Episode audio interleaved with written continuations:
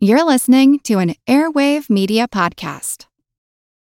Have you ever wished that you had a direct line to your pediatrician to ask all the questions that constantly crop up while parenting? We sure have.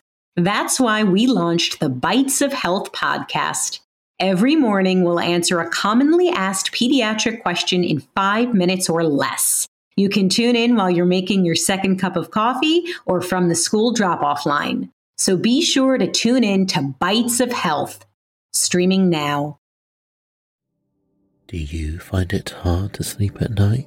Then the Sleep Cove podcast can help you. Hi, I'm Christopher Fitton, the voice and clinical hypnotherapist behind Sleep Cove. Sleep Cove features sleep hypnosis, meditations, and bedtime stories, all designed to help those of you who struggle at night to achieve a restful and peaceful night's sleep. Search for Sleep Cove on Apple Podcasts or Spotify and see why Sleep Cove helps millions of people sleep deeply all night long. Hello, I'm Teresa McKee, your host for A Mindful Moment.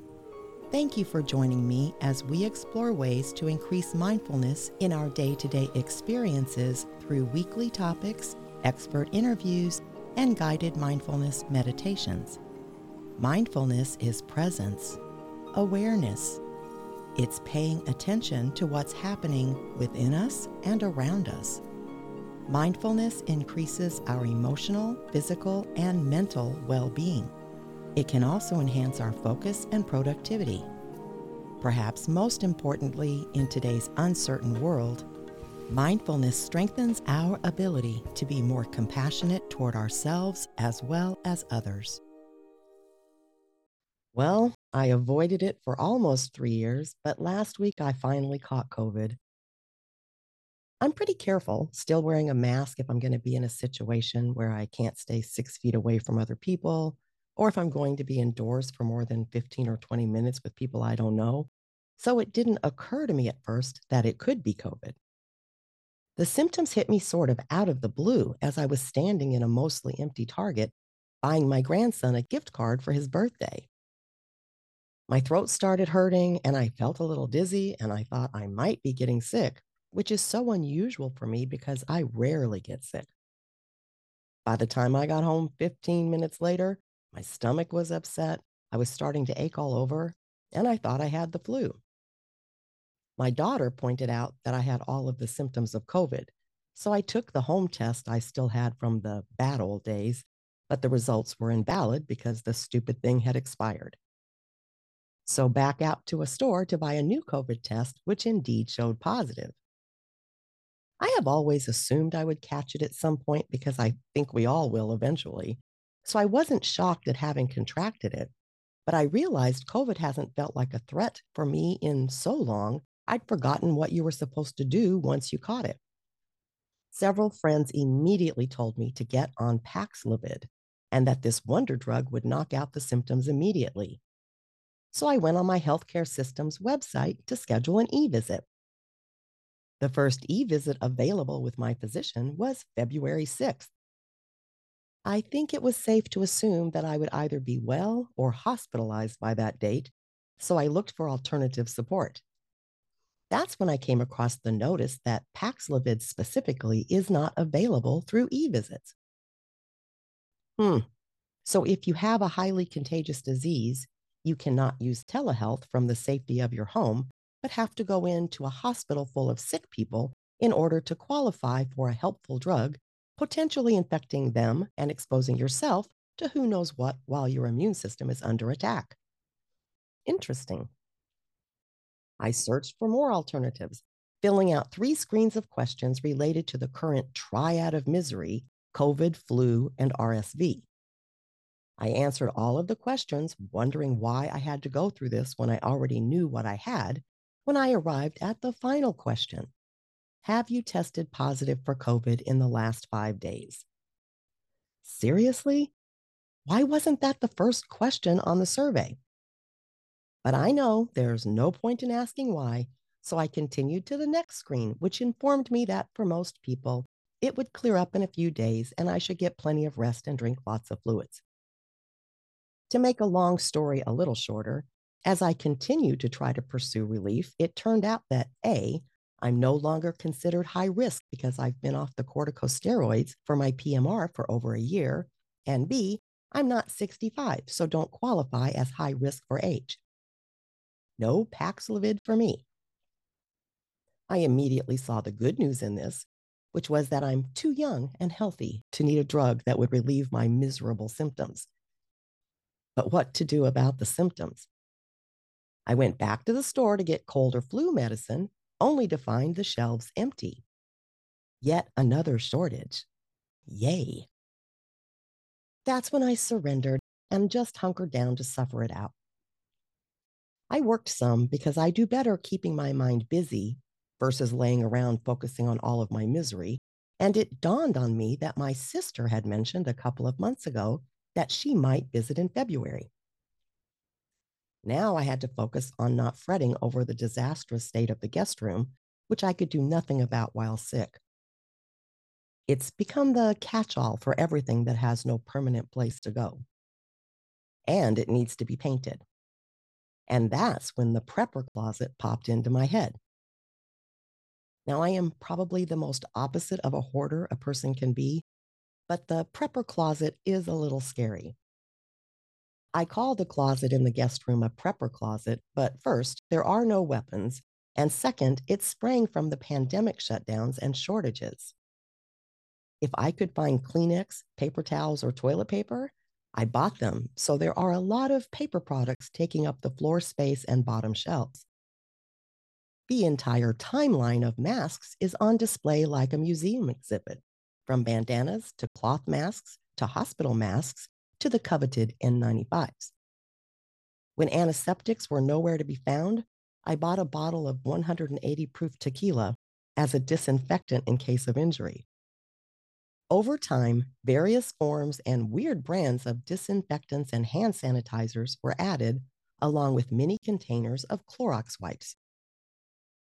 Then there are the meals ready to eat, or MRE boxes, which were really for the earthquake kit, but added just in case the stores never restocked.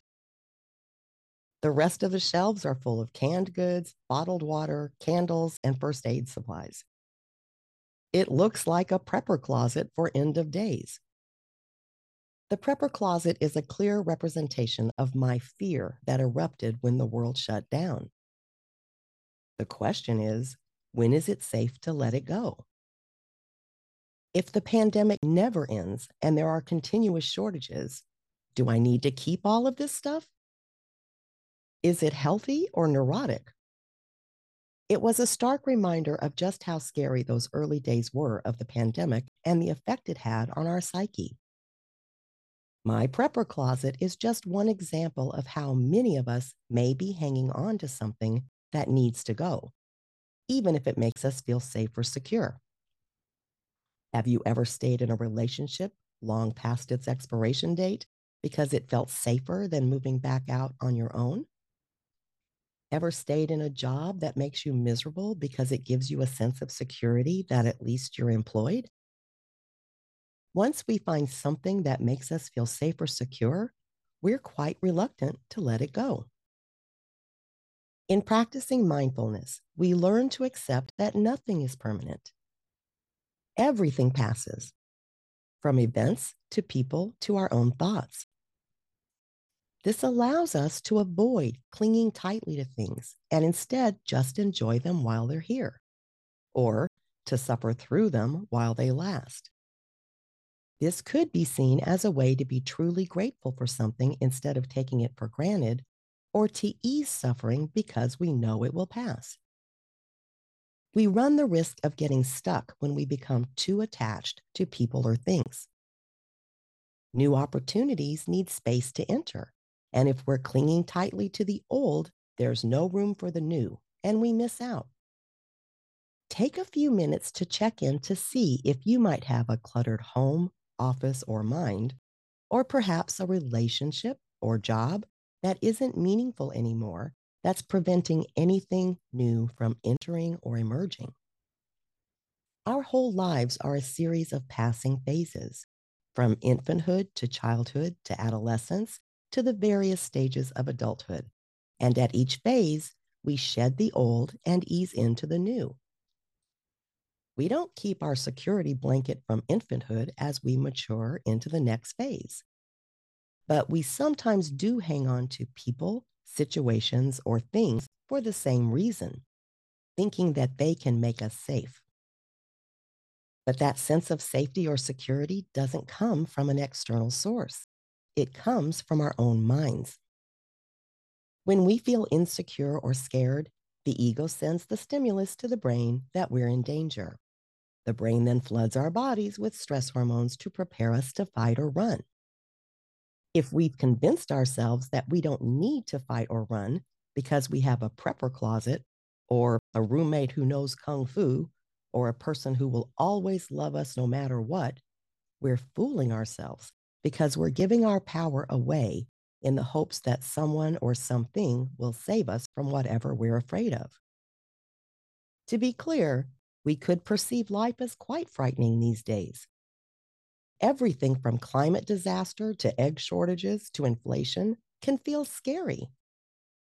There was another mass shooting here over the weekend where 11 people were killed while celebrating the Lunar New Year.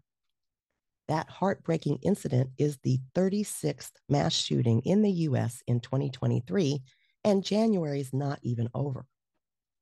But for each of these events, there are many, many more events that are not scary, where billions of people are safe each day, where people are kind and considerate to each other, where most people are not breaking the law. We can't avoid seeing or hearing about fearful things in the world, and feeling afraid is part of being human. It's a survival instinct that is meant to keep us safe. But most of what is causing us fear is not, in fact, a situation where we are in direct danger. The tragic shooting this weekend is not a threat to me, for example. I feel sad and even angry about it. I feel enormous empathy for the victims and their families and friends. But I don't let my mind extrapolate out to that place where nowhere is safe for anyone. Massive flooding around the globe this winter is not going to sweep me personally away, despite the way the news media reports it. For people directly affected, these things are, of course, a cause for real fear. But for most of us, the fear is a generalized sense of the world not being safe. We can learn to face our fears instead of turning to external sources for a sense of safety and security. We can look directly at our fear during meditation, for example. Consider keeping eyes open, sit in a comfortable position, and bring to mind something causing fear.